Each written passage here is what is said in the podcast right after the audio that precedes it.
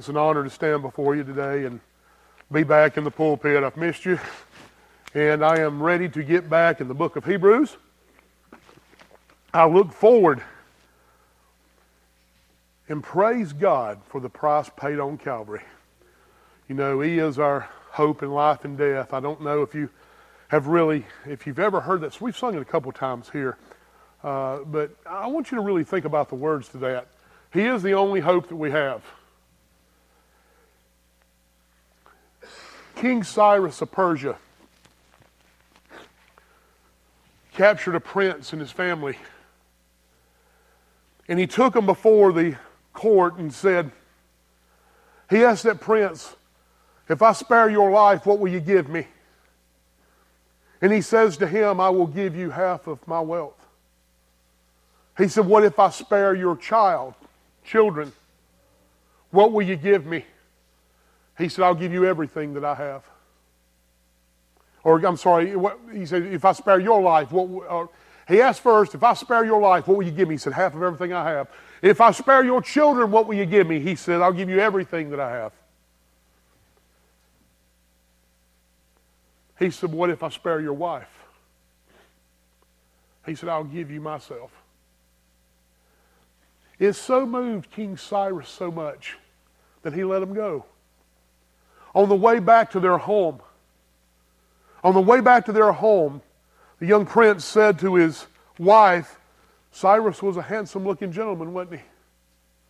She said, I don't know. I couldn't keep my eyes off the one willing to give his life for me.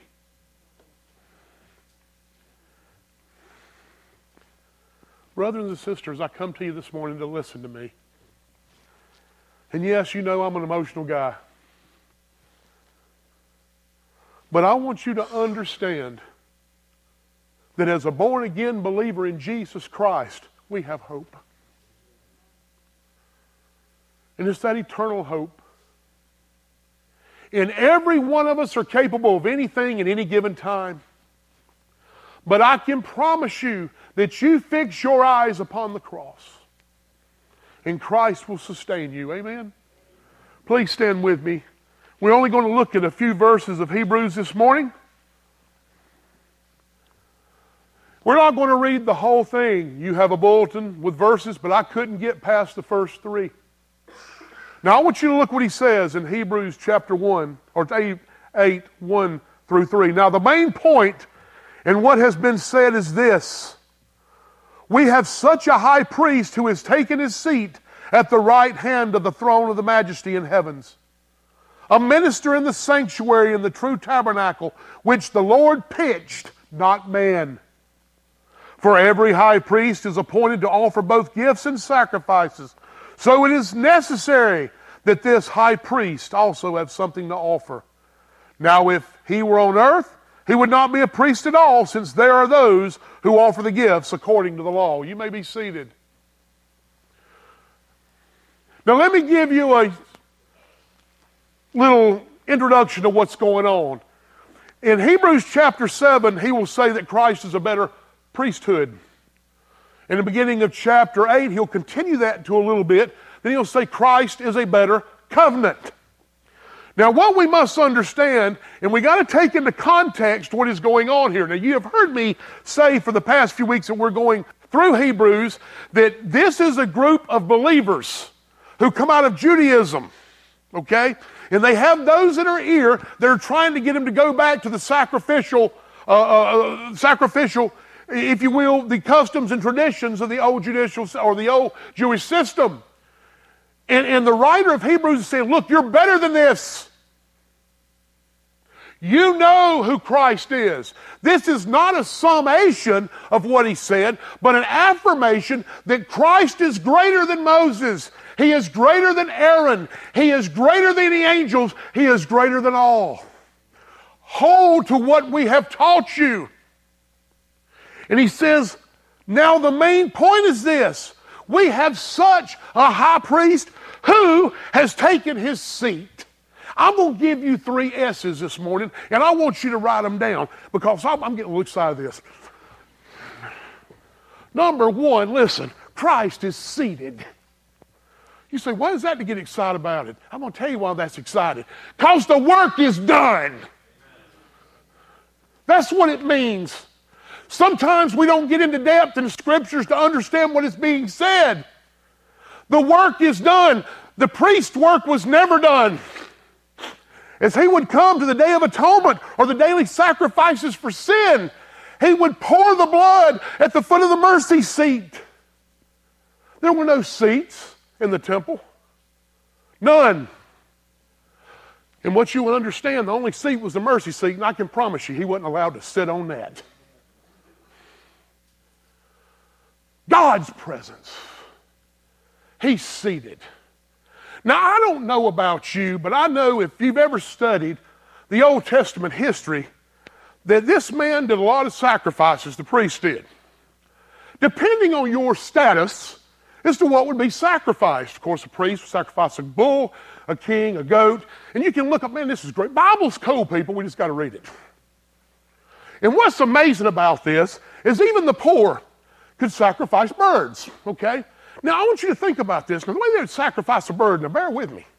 They would take that bird, take his head and put a thumb in it and break his neck, then wring it off. Now, we don't understand that the price for sin is blood. But the blood of animals and birds was not enough. See, for me, many years ago, I don't know if some of y'all know this, most of you may, you may not, but not only am I an electrician, but I'm also a butcher by trade. I learned to cut meat when I was a kid. And Tiffany would tell you, she used to help me do this. I could break down cows and like you wouldn't believe. But I'm getting old. My hands hurt. And I don't do it that much anymore. But the one thing that amazed me is how much of a mess I left when I got through messing with all those nasty animals. You know, the priest was busy sacrificing continuously. He continuously sacrificed a work that had to go on. But Jesus Christ on the cross said, to Tetelestai, it is finished. And he sit at the right hand side of the Father. Do you know what that means? Do you know what it means to be seated at the right hand side of the Father? It means power. You see, understand when the uh, queen of, uh, of Sheba, uh, Queen of Sheba came to go before Solomon for Adonijah, he met her and offered her a chair on the right side of the throne. It denoted power. Christ has power, and he alone is seated at the right hand side of the Father. But you must understand this and I think sometimes we miss this, but I want you to understand this is very critical. And if you have gone through uh, any of our Sunday school class, what you will see is that in, in, in, in Christ, with, this is beautiful. Okay, this is beautiful. I got to come back down. I had to get a drink of water. We talk about the humanity of Christ. If Jesus wasn't fully human and he wasn't fully God, then our salvation is in vain. Now understand that when Jesus left heaven in all of the glory, he took on human likeness. Not a fallen likeness, but a human likeness. And Jesus kept his humanity even when he left this earth. Do you understand that? Jesus left with his humanity in a glorified body. Jesus didn't retransform. His humanity is still humanity in the perfect, perfect form of Jesus Christ. And he sits at the right hand side of the Father. Why do you say that, Chad? Why is that important? Because the Bible tells me in Acts chapter 1, 9 through 11, that his disciples were looking up. He said, Why are you looking up? For he that just left is coming back the same way, people. And every eye shall see him on that day and he sits with power because the work is done on the cross. But let me tell you this. Just because Christ is seated don't mean he ain't number 2 still serving. Do you hear me? He's still busy. Why? Because he intercedes for us. Do you realize that? And it's not just this intercession that says, John messed up, oh Lord. It's not by words that Jesus is making intercession. Listen, it's by wounds. You hear me? It's by the wounds that was paid for on the cross. He intercedes for us. Not only is he interceding continuously, his intercession gives us sustenance. If you believe that Jesus Christ is who he says he is and he has saved your soul, he sustains you 100%. I want you, man, y'all got to get excited about that. Man, y'all killing me. Look. Look.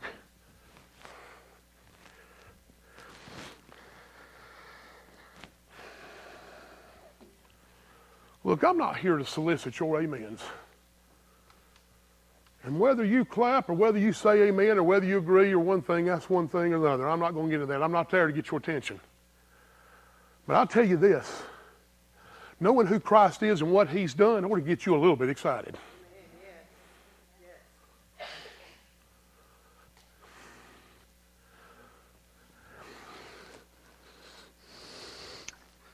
I don't want to go on a rabbit trail, but I'm going to go on one.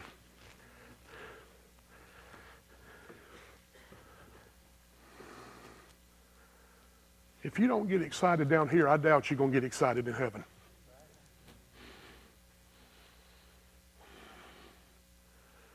You know, all those people, like I said, used to complain. I don't like this music. I don't like this. I don't like that. The Bible says they're going to sing a new song. And those that complain about the new song, you ain't got to worry about them. They ain't going to be in heaven anyway. Listen to me. I'm not trying to.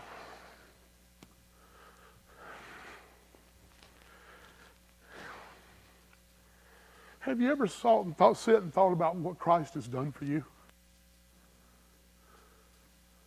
Jesus says, woo. Let me tell you something. Every single one of us sitting here deserve hell. Every one of you.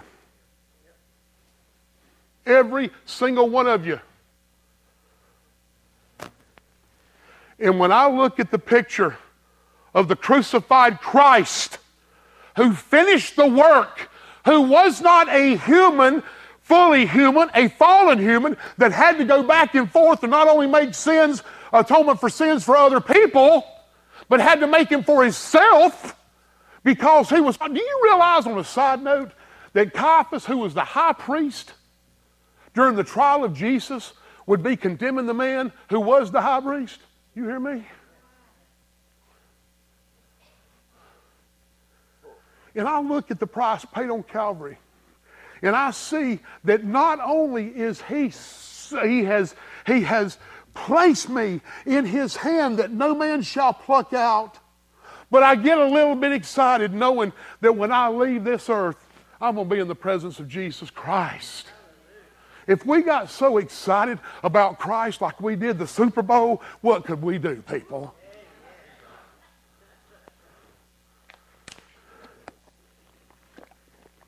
I went on a tangent. Yes, I run that rabbit, but listen to me. I want you to hear me. If the non believers see we don't get excited about Christ, why would they want to ever know about Christ? It's time we got a little excited. But I want you to look what he says. He is seated and he is serving. He is a minister in the sanctuary, the true tabernacle, which the Lord pitched, not man. Now, this is a good one. Bear with me. This is a tent pitched by the Lord, not man. See, if you'll notice, anything been made by man it will, will do two things. Number one, it will crumble. And number two, it was made by flawed hands. Listen to me. This place is no more holier than the people that make it up. I don't own this. This is not my church. This is where God has placed me to shepherd these beautiful people and this is where He's given us to meet. Now, are we to be good stewards of what God's given us? Yes. But understand this never fall more in love with God, with what God has given us, than you do with the one who give it to you. This is very important. You see, that's the problem. I was watching this documentary on the Mormon Tabernacle. Beautiful place. Beautiful. All these fine little ornaments and everything, and all these little decorations. And sometimes I think about churches that we build our cathedrals to God and we forget who we're to be worshiping. And I know that strikes nerves, but I'm going to tell you right now at the end of the day, it's not God that cares what color carpet we have. No matter who bought what, who purchased what, or who voted for what. What matters is we were a people who loved Jesus Christ with all our heart, soul, and mind and shared the good news of His Son, Jesus Christ, that others may be saved. That's what matters. Again, it's not based on your seating capacity, it's based on your sending capacity that shows success. Are we making disciples? Christ, and that's why, again, I went off in it, but I'm going to reel it back in. Bear with me. Christ is still serving. Brother, isn't it great? Let me tell you what that means, intercede, intercession for me. I get a little excited about this. You see, when I stand before God, there's nothing I can say. Nor you either. All I can do is point to the work of Jesus Christ, who paid the price for me. And not only does his intercession sustain us, it gives us the number three S. It secures us in his presence. Amen? It secures us in his presence. Because let me tell you where the writer is going with this. There was none of you that could enter into the Holy of Holies in the presence of God. Only the priest could do that. And he was a fallen man. You could not enter into the presence of God. But because of Jesus Christ, through Him, we can enter into the presence of God. Because the Bible tells me in Revelation, for our, He is our God and we are His people and He will dwell among us. Is that not beautiful? You see, the law was the shadow of what was foreshadowing of what was to come. We talked about it this morning. Listen to me. We talked about it this morning about the humanity and deity of Christ. And we talked about the law. You see, no matter what anybody says, there is no work salvation. You cannot work to make yourself holy before God. Now, some people would disagree with that. That's fine. But they're wrong. For it is by grace we have been saved, not of works, lest any man should boast. For the Bible says, For we are Christ's workmanship, created in Him to do good works. You don't work to get to Christ, you work because you are Christ's. That's why I get a little bit excited. You see, the Bible tells me, look, For every, listen, verse 3 For every high priest is appointed to offer both gifts and sacrifices. So it is necessary that this high priest also have something to offer. He does.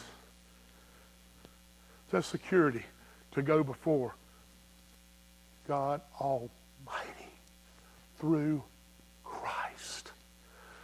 We call this a priest to the believers. Now you're going to hear me get on this again. I don't have to go to a man mediator to go to God. I don't need to close myself in a box. I don't need to go to, to some restaurant to confess everything I have so he can go to God before me. The Bible says that I can go to God through his son Jesus Christ. And you know what? You can too. Because everything else was a foreshadowing. What other gift did he offer up? Listen to this very clearly. He offered himself, the true sacrifice. The true sacrifice that the blood of animals could not cover, my brothers and sisters, but the blood of Jesus is sufficient for all. We got to get excited about that. That's what he's saying. Listen to me. There's an old song I, I just don't like, and y'all may like it. I'm going to get carried away when I get carried away. Man, I'm going to get carried away now.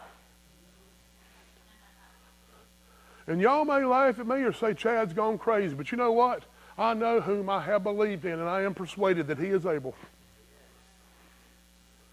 And he will keep me, and he will sustain me because he's seated, because the work is done. He is serving because he intercedes for me, and he has secured me into the presence of his Father. I'm going to tell you something.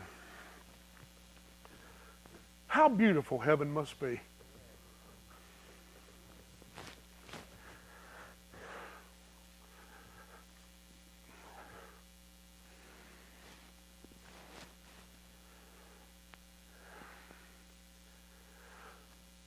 Do you realize that heaven's so beautiful you don't need no sun because God is the light? Do you realize it's the best part? That man has only been able to see a glimpse of God's glory. A glimpse of glory. But the Bible tells me in Matthew, Blessed are the pure in heart, for they shall see God. That because of Christ's death on the cross, I'm going to see God in all his glory in heaven. Do you realize that? That I'll be before him no longer a glimpse, but because of the death of Christ and my faith and trust in him, that God's light is enough. And there's no need for the sun. You know, I, you know, I want, I you know, so many people have such a skewed version of heaven. Walk through a cemetery and read epitaphs. I'm plowing the fields with Jesus. I'm catching that largemouth with the Savior. You know, here's the problem, people. We've created heaven in our own vision. I've mentioned you this poem. We've done it so much Rudyard Kipling wrote a poem called The Envoy. When life's final picture is painted and the tubes are twisted and dried, when the oldest color has faded and the youngest critic has died, we shall rest. In faith we shall need it lie down for an eon or two, until the master of all good workmen set us to work in you. And those that were good shall be happy. They shall sit in a golden chair and brush in a ten league canvas with brushes of comet's hair. And there will be real uh, saints to draw from Magdalene, Peter, and Magdalene, Peter, and Paul. And we shall work for an age of a sitting and never be tired at all. And only the master will praise us, and only the master will blame, and nobody will work for money, nobody work for fame, but each for the joy of working, each in his own separate star, shall draw the things as he sees them for the God of things as they are. Oh, that's pretty, isn't it? And it's unbiblical.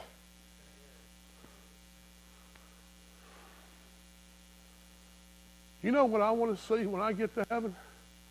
I want to see Jesus. And that's something that should excite us all. Because I can tell you this by studying these scriptures, now you see why I got hung up on the first three verses. That because he's my great high priest, ain't that great, Patrick, that Jesus says, they're not guilty because of me. Not guilty because Christ died for us. That guilt, that wrath that you deserve, Christ says not guilty because of the blood shed on Calvary. And I'm going to tell you something, people, listen to me.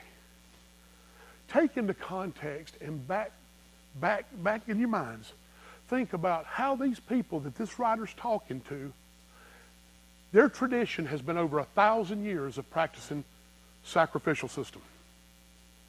And now he's telling a few people that held to their, held to their faith to press on.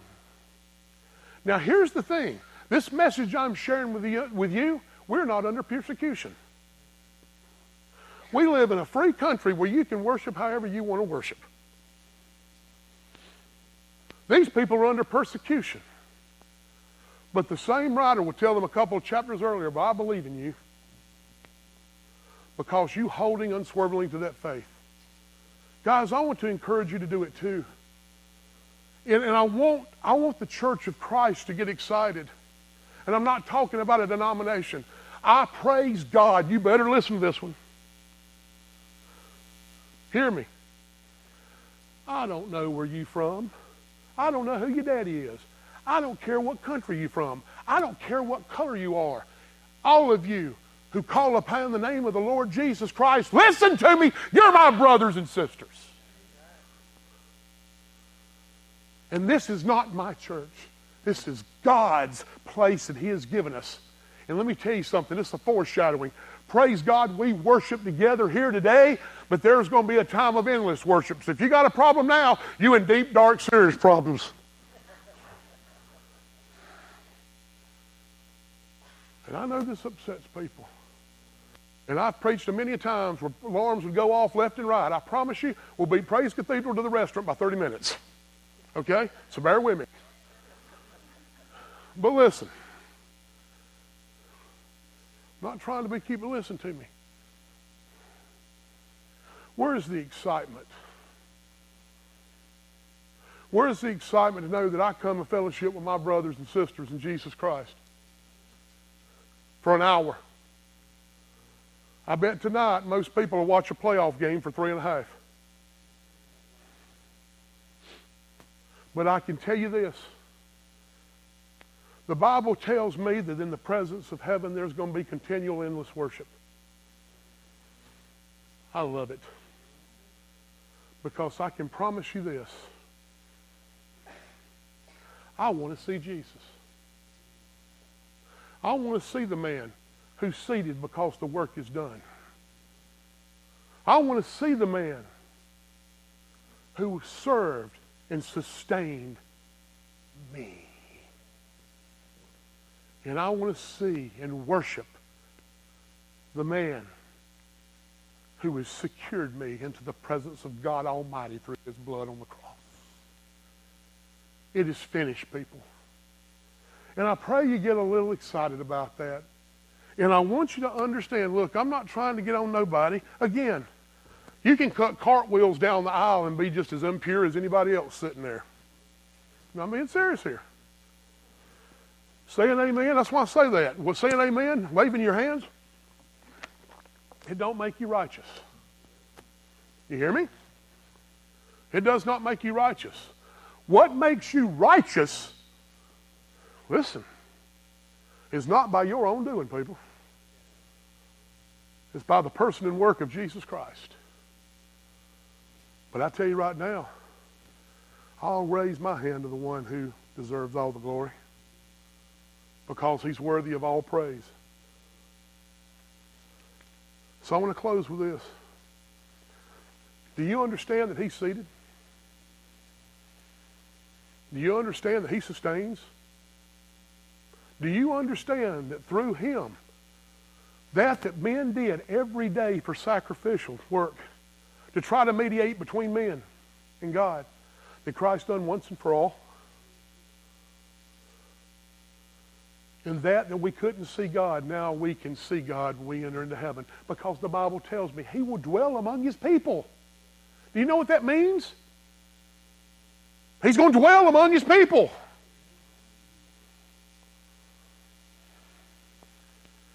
I don't know about you, but a lot of times I complain about my earthly tent.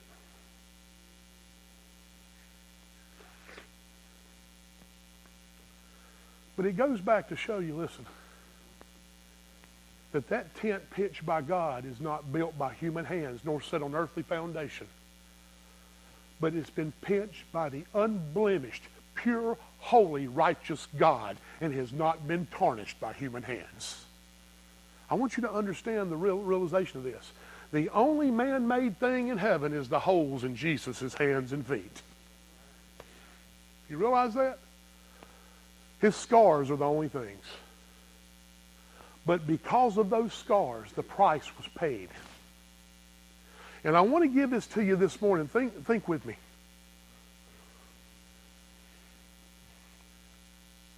And I'm not going to ask everybody to bow their heads. I want everybody to hear me, please. Do you know today that if you walked out that door and it was your last day on this earth, that you would be in the presence of Jesus Christ? Don't try to convince me. Don't try to convince any of us. It's like you're here all alone and nobody's around you. Listen, your soul is important to me. I don't go home, and my wife will tell you, listen, like that one guy said before that was a preacher, I didn't want to do this. This is not what I wanted to do. And I'm not trying to say, woe is me, or trying to put myself, I'm nothing. But your souls matter to me. And it's not about where you go to church. It's not whether you've been baptized or whether you had a bargain with God. It's not whether you've prayed seven times. It's not what you do. Let me explain this to you. To understand what the writer is saying here, you have to understand what Christ done for you. That is critical. And when I tell you today, do you know that if you left this earth today, you would be in His presence? Well, Chad, I prayed when I was a kid. A lot of people pray. Well, I've gone to church. I've gone to some of the holiest places in the world. You heard what I said. Church is no more holier than the people that make it up. Chad, my grandpa and grandma were great godly people. I know all the languages. I know the works. I know the Bible. Let me tell you something. Before I got saved, I knew the Bible too. I taught Sue Sunday school classes and sung in the choir. It's not that you know Christ. Listen to me. Does Christ know you? Do you know today Chad, you always push this. I'm going to tell you this. I'll continue to push it as long as I'm pastor here. Or if somebody runs me off, then I'll push it somewhere else. But I want you to understand very clearly I care about your soul. And I can promise you that every one of you are going to die. It may be today. It may be tomorrow. I don't know when Jesus is coming back, but what I do know is we're all going to die. Well, Chad, I got the whole life in front of me, man. I'm young. I got, let me tell you something. I was sharing this the other night with a small group, I think. I can't, I've been to so many places. But a lot of the people that I went to school with died before they were 25 years old.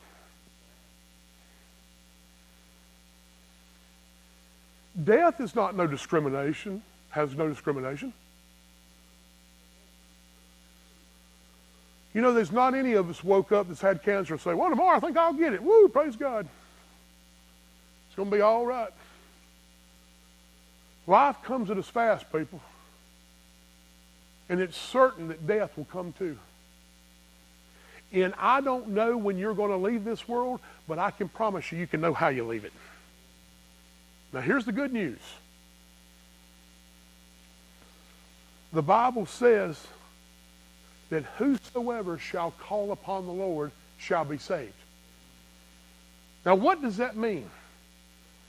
That means you cry out to God to mercy, and He'll give it to you. That means when you cry out to Jesus that your want to's change, that your direction changes. This is Chad speaking Greer Indian.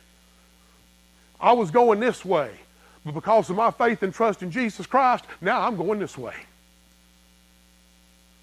You must change directions. You see, understand this that while we were yet sinners, Christ died for us. That that you did not deserve, Christ shed on Calvary. He paid the price. We call it propitiatory atonement. Somebody had to take the wrath of God, and He did it and become your substitute. The wrath of God was poured out upon Him. And if you will call his upon his name and put your faith and trust in the person and the work of Christ, he will save you. And that's why I get a little excited when I talk about Christ will sustain me. Because you know what? There's going to be a time in my life, listen, that people ain't going to like me. It grows greater and greater every day.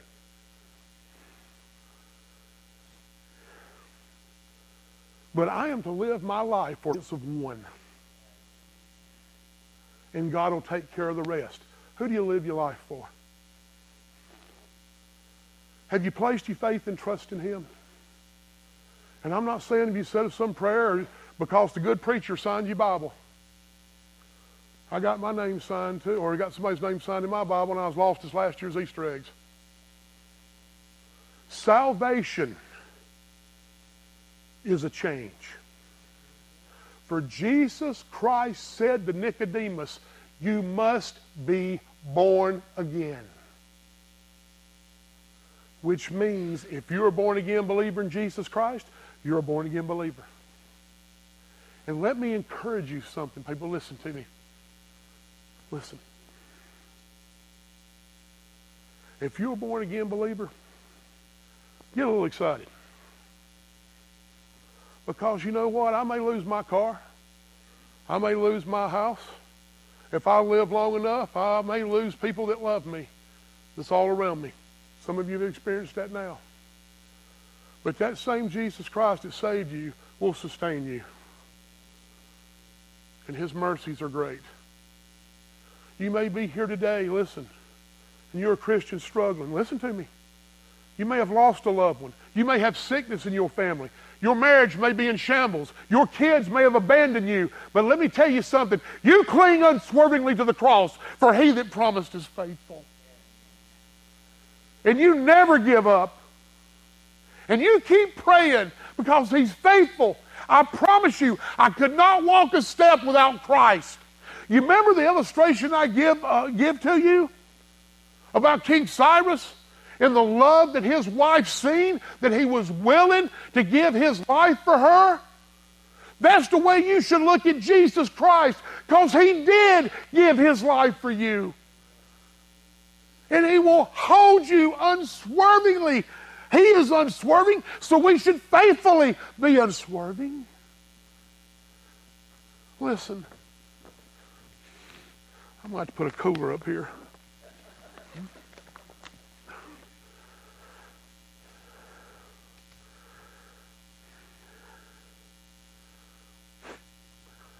Listen to my heart here, please, for a minute.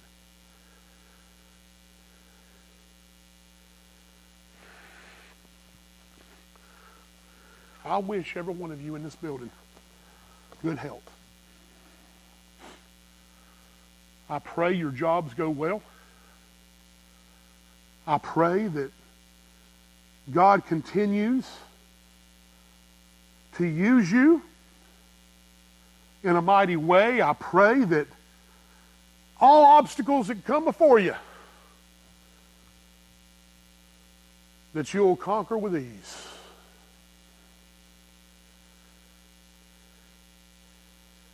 But I cannot help in closing of this sermon, thinking about the three S's that Christ has given me, to close with this illustration. You see, last week, as I was not here and Pastor Steve had preached, he preached on Joshua. And he talked about Joshua, and then we had some technical difficulties, and I didn't hear a lot of it. But then all of a sudden, it popped in my mind as we've been going through this. And I shared Wednesday about the allotment of land that would be spoken of in Joshua chapter 14. You see, remember, two people entered into the promised land Joshua and Caleb, okay? Now, Caleb, he would get his allotment first because he's from the tribe of Judah. But Caleb didn't pick the most simplest part of the land, did he? He stands before Joshua and says, Give me my mountain. Eighty-five years old. And he still believed God was faithful in his promises. Give me my mountain. Which means this, people. In this life, you will have trouble. But because of Jesus Christ, he will give you his peace. And I wish and pray that every one of your lives stay remotely calm. But I can promise you they're not. I can't promise you that you'll all have a great, wonderful afternoon at least. But what I can promise you is the security that you have in God through His Son Jesus Christ tells me I have a better home. Christ seated at the right hand throne of God shows me that I have a great intercessor that holds me in his hand. And what that tells me, look, no matter what this world throws at me, I can boldly say, Give me my mountain in the name of Jesus Christ. Amen?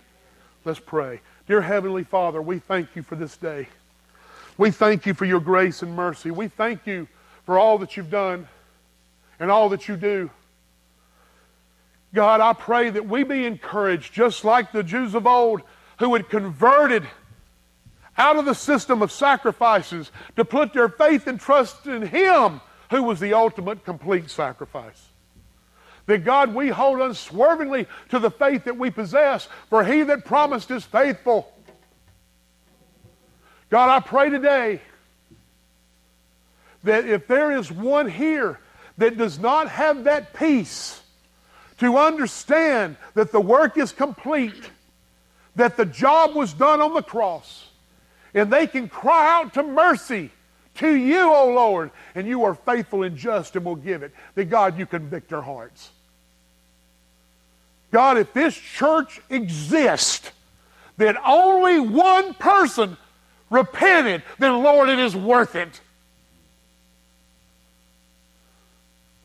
But Lord, we believe that you have called us to do more.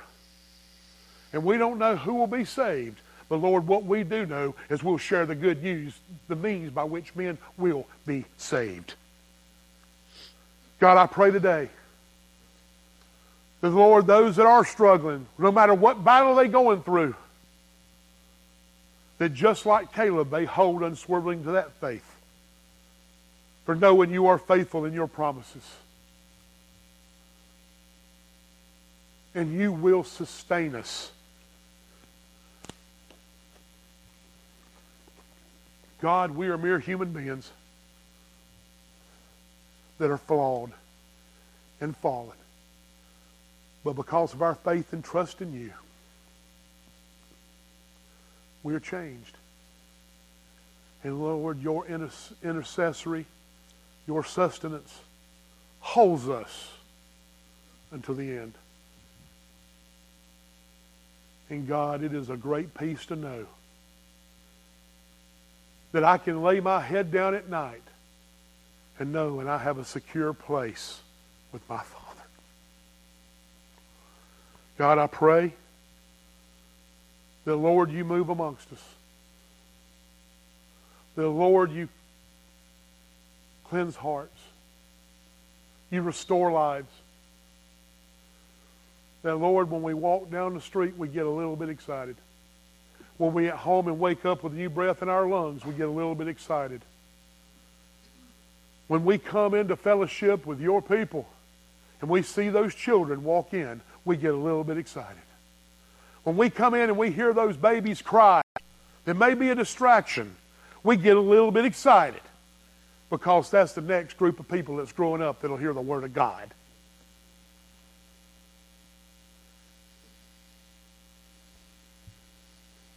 And God, when we have trials and tribulations come our way, no matter what it may be, then we get a little bit excited. We don't get excited or rejoice in the trial, but we rejoice in who walks with us through the trial. Lord, I believe you're able. And I believe you're faithful.